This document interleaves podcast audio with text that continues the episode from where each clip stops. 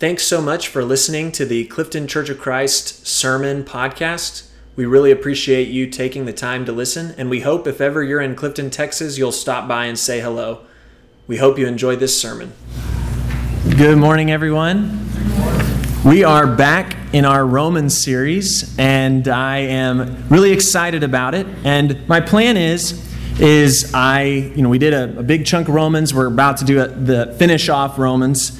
And one thing that's a little tricky is that I wanted to time it where I finished the first half of Romans on Romans 8 at Easter with the big, triumphant, climactic, nothing can separate you from the love of Christ, neither angels, nor demons, nor height, nor depth. Just this big, awesome, powerful, uh, triumphant conclusion. The only tricky part is, is that that meant that I had to start the second half at Romans 9.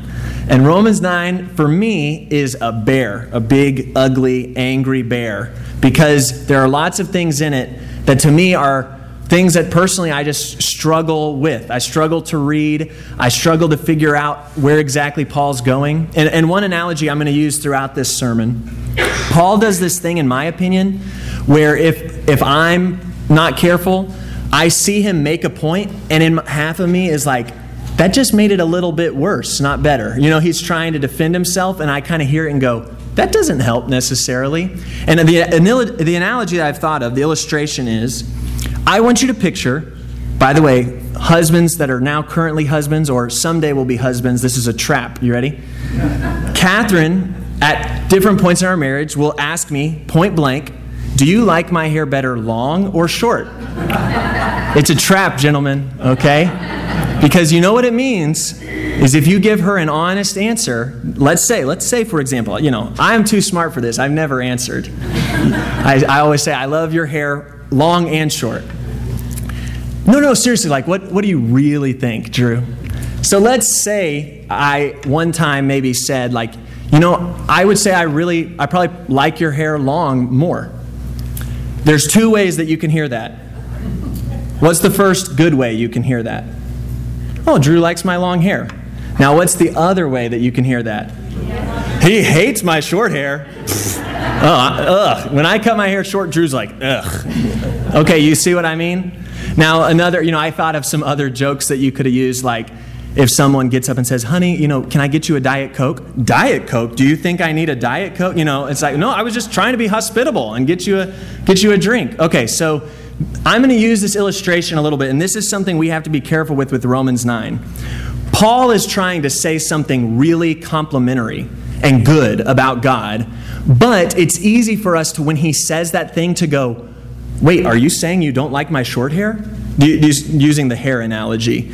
Let's be people that as we read Romans 9, every time you or I find ourselves going, that thing Paul just said sounds really bad and mean. Don't lose sight of, yeah, let's wrestle with those things, sure. But don't lose, don't get so focused on that that you lose the point of Paul saying, I love your beautiful long hair. Okay, you, you following with me? All right, before we get started in Romans 9, though, I would like to recap Romans 1 through 8 as succinctly and faithfully as possible. And then we'll read from Romans 9. Romans chapter 1 through 8, Paul wrote this letter to a group of people living in Rome to accomplish a few things. He wanted to talk to a community that was divided by Jew and Gentile, which is a theme in most of his letters. And he wanted them to become unified once again. These tense circumstances motivated Paul to write out his fullest explanation of the gospel that we have, his swan song of the gospel. And the reason he didn't wasn't because he was like, I really want to write my theology of the gospel. It's because he believed that if they really grasped the gospel, these Jews and these Gentile Christians, if they really grasped the gospel, it would unify them, it would unify the church. They would see that the gospel, as he says in Romans 1, is the power of God for salvation, to bring life to people, and that it reveals the faithfulness of God to his promises. And so he starts to talk about how he says, all nations are trapped in sin, not just Gentiles. Gentiles and Israelites have been trapped in lives of sin. And the good news is that because Jesus came to be what we are, we have the opportunity to become what He is. Christ came to be what we are so that we can be what He is. And God declares us righteous because of Christ's faithfulness. And with that comes, with that righteousness, comes a few things. it comes a new standing before God, and a new inclusion in God's people, and a new life. The new inclusion part is a big deal to the Gentiles because the Jews have been saying for a while, well, you're not really in the family unless you're Jewish. So you get a new standing, a right standing with God, a new inclusion in God's people, and a new life. And the Israelites, they had always believed that that part of being God's covenant family and receiving the covenant promises depended on your lineage from the line of Abraham. But Paul shows through Abraham and through David that participation in God's family is based on your faith and Christ's faithfulness, not on your lineage. Now that Jesus is the head of this new family, this new family of faith, they must die to their old life through the waters of baptism and not continue their old life of sin, but be liberated into this new life to love God and love people.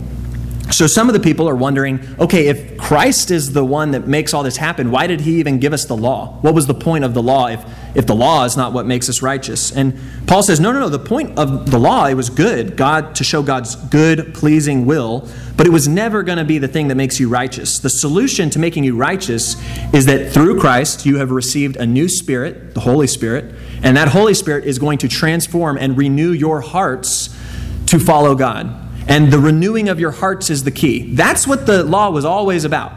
It's just we made it about something else. We didn't make it about, or the Israelites made it about something else.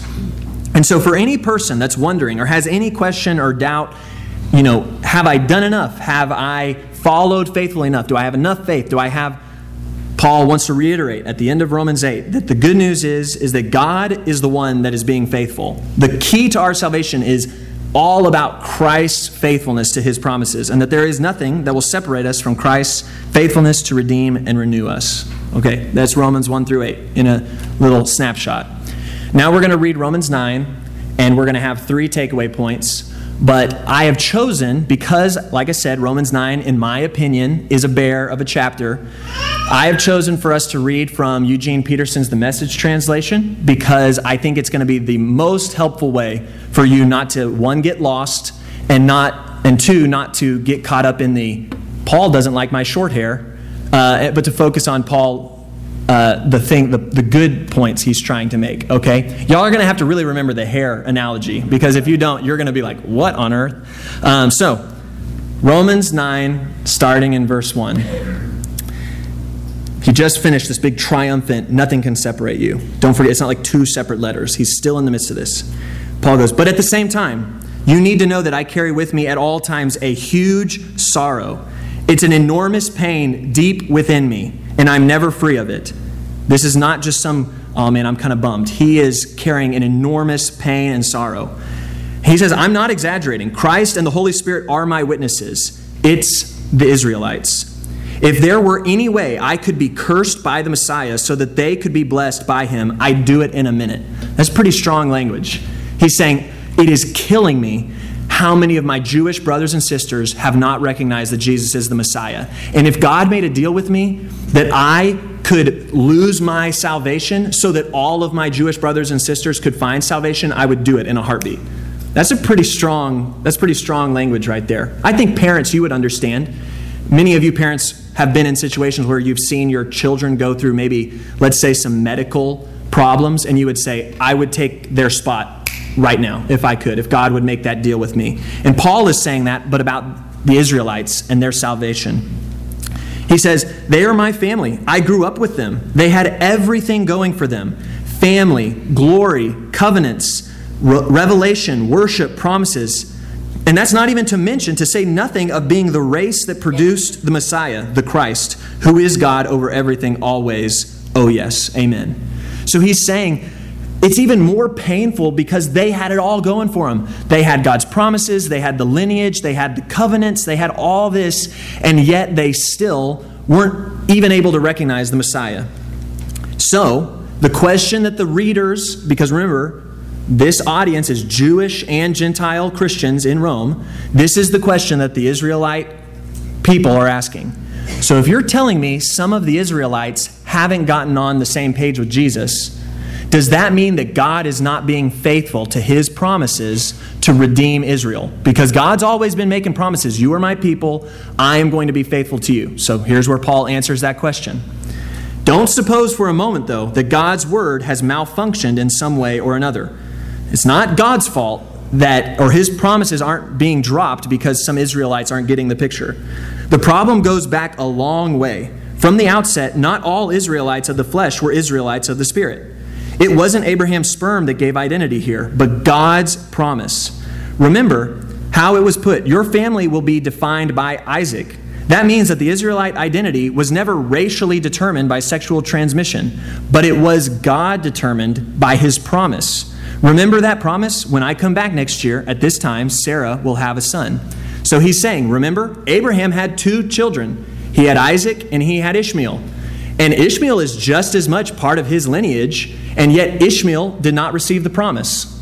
That's what the point he's making. Even from the get go, God has been choosing that he is going to work his promise through not, he said, You are my chosen people, but even within the chosen family, he's still choosing Isaac.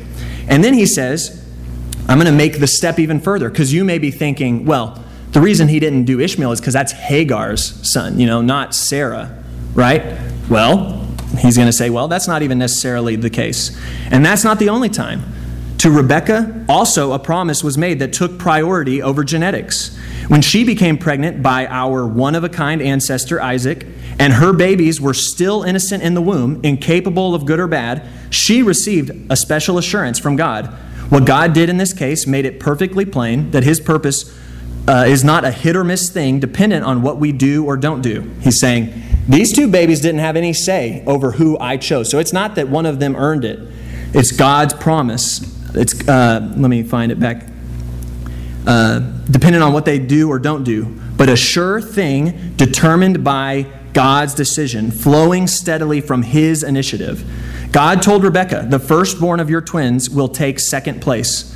Later, that was turned into this stark epigram I loved Jacob and hated Esau. This is one of those places where it's like, don't get too caught up in that phrase. Yes, it's painful. Yes, I never like a, pr- a, phrase in the Bible where God says, I loved one person and hated another person. That really runs contrary. But we've got to remember, as it says, and we can talk about it on Wednesday night, that he's saying this is a, a phrase that came out of this, that, as he calls it, a stark epigram. But he's constantly, this is a great example right here. Don't get caught up in the short hair right here, but focus on the good stuff Paul is trying to say. The good stuff Paul is trying to say has much more to do with the lines God is the one that is initiating. So he's going to keep reading. He says, Is that the grounds for complaining that God is unfair? He's, you're thinking, you're sitting there thinking, well, God must be unfair because he just picked one in the womb and not the other. And I can, I can understand that that seems really unfair. I mean, Paul tells me, not so fast, Drew. God told Moses, I'm in charge of mercy, I'm in charge of compassion. Compassion doesn't originate in our bleeding hearts or moral sweat, but in God's mercy. Paul is once again coming back to this thing he's always been reiterating in Romans. God is the one that is determining your salvation. God is the one that gets all the credit for faithfulness not what these Jewish Christians have been doing, which is saying, well, my works are the thing of why I get credit for my faithfulness. It's like Jesus' faithfulness is your source of your of God's mercy and compassion. The same point was made when God said to Pharaoh, I picked you as a bit player in this drama of my salvation power. You were a player in this scheme that I've always been about of trying to bring my salvation power. All we're saying is that God has the first word in initiating the action in which we play our part for better or worse. This is a great kind of summary line where he's going, Listen, before you get caught up in everything I'm saying, this is what I'm trying to say. God has the first word, initiating the action in which we play our part for better or worse. So if any of this language sounds like it does to me, where it's like, well, I guess I just don't have any anything to do with my salvation. Here's a good reminder of a line where he says, the key is God has everything to do with your salvation and initiating it, and the action that we play our part in for better or worse. Are we going to object? So, how can God blame us for anything since He's in charge of everything? If the big decisions are already made, what say do we have in it? It's a very fair question. And Paul does a little Job response. Who in the world do you think you are to second guess God? Do you for one moment suppose any of us knows enough to call God into question? Clay doesn't talk back to the fingers that mold it, saying, Why did you shape me like this? Isn't it obvious that a potter has a perfect right to shape one lump of clay into a vase for holding flowers and another into a pot for cooking beans? If God needs one style of pottery especially designed to show his angry displeasure and another style carefully crafted to show his glorious goodness, isn't that all right? Either or both happens to Jews, but it also happens to other people. Hosea put it well I'll call nobodies and make them somebodies. I'll call the unloved and make them beloved. In the place where they yell out, You're nobody, they're calling you God's loving children. It seems like this kind of like Paul shift gears there. But we always have to remember, even when Paul does this, where we're just like, I don't see how you got there, Paul. The place where he's still arriving is a line in which he's saying, Our Savior, Jesus, looks at people who everyone else calls unloved, everyone else calls nobodies, and says, You are beloved, you are God's loving children. Focus on that. Isaiah maintained this same emphasis. So now he's so he just quoted from Hosea. Now Paul's going to quote from Isaiah. And he maintained the same emphasis. If each grain of sand on the seashore were numbered and the sum labeled chosen of God, these are the chosen of God, they'd be numbers still, not names. And salvation comes by personal selection. God doesn't count us, He calls us by name. Arithmetic is not His focus. That's pretty clever wording. He's saying God is not in the business of going, y'all are saved, as much as he's in the business of going, you're saved, you're saved, you're saved, you're saved. Just like Jesus in John says, I know my sheep, all of them, and I call them by name. They're not just that's number that's 43b over there, you know. That's that's 82. But we have names. Remember that's that's a good rule you learn here in Clifton. If you're going to raise cows, what do you not do with the cows? You don't give them names, right? Because you're going to eat them you know? You don't give the pets you give the pets names because they're going to stick around. You don't give, and the phrase that I think Paul is trying to make is God doesn't just give us all a bunch of numbers because we're just, God gives us names because He's interested in saving you and me and people, individuals with individual stories. Isaiah had looked ahead and spoken the truth. If our powerful God has not provided us a legacy of living children, people that he's personally called by name, we would have ended up like ghost towns like Sodom and Gomorrah. So I'm going to pause here for a second before I finish the rest of the chapter. The things that I want us to focus on, there are two things I want you to really focus on. First, Paul is trying to reiterate over and over it looks to you, Israelite Christians, that God has not been faithful to his promises because not all the Israelites know Jesus. And Paul is trying to say that is not the case. God is faithful to his promises. Don't think for a second that he's not because of this situation. Don't, uh, don't see what's going on and think, well, this must be that God didn't deliver on his promise. Uh, Another line that I would like, if you're a note taker, that I think is crucial from this first section, you can see it in a number of ways, a number of places where he talks about, I'm the one that initiates, where he's the one that says, to sum this up, you know, I'm the one that, uh, or God is the one who is at work at the, in making this happen.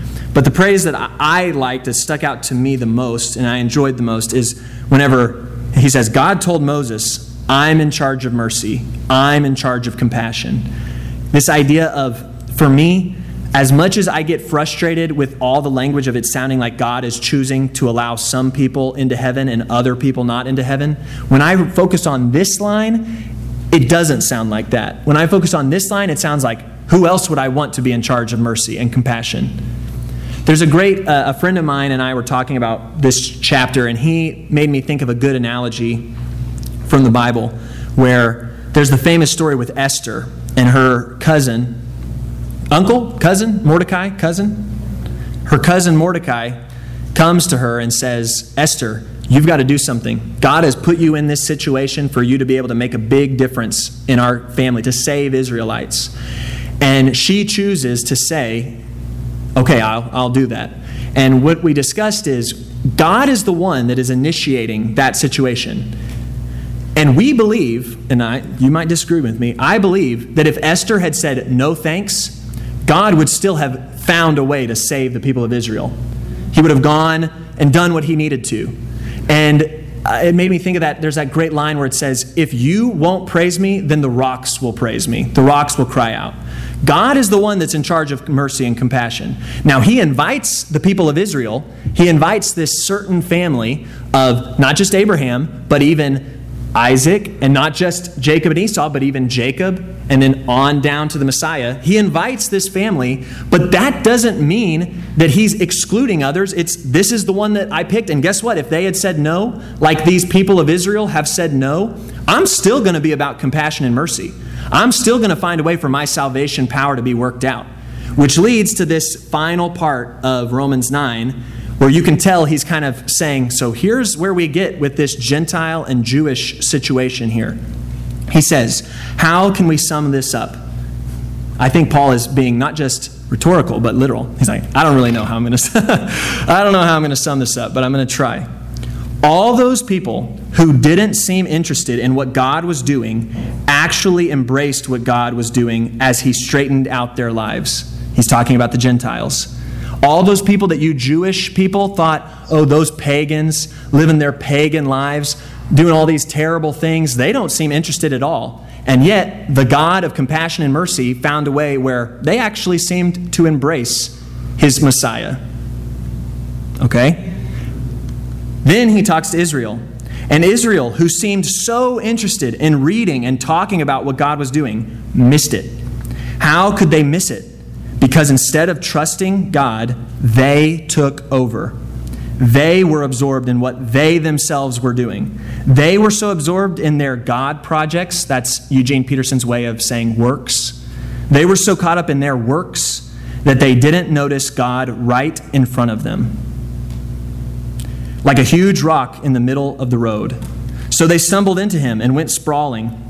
Isaiah, quoting from Isaiah again, gives us the metaphor for pulling this together. Careful, I've put a huge stone on the road to Mount Zion, a stone you can't walk around. Everybody who's on the road to salvation, you can't avoid this rock that I've put. But the stone is me. You're looking for me. You'll find me on the way, not in the way. So, the question that Paul, in my opinion, the, the place he lands with this, which is, for me, I, I find it so enjoyable because if you can't tell, my big rub throughout the whole chapter is this is as hard a language as it gets in Scripture of, of some of the arguments we have about whether or not you have any say in your salvation or whether God's just picked certain people that He's going to save. Because of all, if I were arguing for full pre, predestination, you have no say, Romans 9 is the first place I'd turn to. And yet, the end of Romans 9 is so clearly the question of will you be someone who embraces God or will you be someone who embraces your works and your God projects? I'm going to read that part again, and I want you to sit on this and tell me this doesn't sound like, well, if you grew up like me, the way I grew up, Church of Christ, you can't tell me that this part about the Israelites doesn't sound just like us and a whole lot of Christians. Let's read this again and Israel, who seemed so interested in reading and talking about what God was doing, so interested in reading every little interpretation and getting every little answer of the text just right, missed it. How could they miss it? We're reading this stuff all the time. Is it because we didn't have the right translation? Were we in the wrong? Because instead of trusting God, we took over. We were absorbed in what we were doing we were so absorbed in our God projects that we didn't notice God right in front of us like a huge rock in the middle of the road. I would say the good news is is that this passage for Romans which was written to why did the Gentiles get it? Not because of all their works, not because of how much they studied God, not because of how they knew all the answers and went to Wednesday night church and took communion on Sunday night church also. That wasn't the answer. Is because they embraced Jesus. And we have the opportunity and the invitation here from Paul to say, actually, you do play a part in whether or not faithfulness and compassion and mercy will be a part of your lives. And here's the irony it is not based on how good you do something, but it's based on how much you let go and let God do everything. You see my irony here? It's like I'm annoyed with Romans 9 because it's like you have no say, it's all predestination. That's what it feels like. That's the focusing on the short hair. But when I focus on this other part, the long hair, it's like, guess what? God is in charge of compassion. God is in charge of mercy, in charge of giving you a new life. And what do we do in response to that? Is to embrace God and say, I'm going to let you, I'm going to just come to you. I'm not going to get so caught up in what I'm doing. I'm not going to get so caught up in how good I am at being a Christian. I'm going to get caught up in you and finding you along the road. And that's the invitation that we have for all of us. As much as that sounds like doing nothing, it is doing everything is just saying to God, I want you to take over. So I want to encourage you as we think about this and reflect on this. My challenge for you this week is to stop and think about ways that we can enjoy the good news that we have a Savior that is faithful to his promises, a Savior who is constantly saying, I'm the one that's initiating compassion and mercy and saving. And that our only job in response to that is not to get better at doing church, but our response to that is to say, I just want you, Jesus. I want to pursue you. I want more of you. If any of you would like to know more about what it means to just embrace Jesus, I'd encourage you to come while we're going to stand. If any of you would like to, to on that journey to Mount Zion, to salvation, to know what it means to run into the rock, and instead of running around it, but to, to embrace it, I'd encourage you to come as we stand and sing. Elders will be at the doors uh, if you have any prayer requests.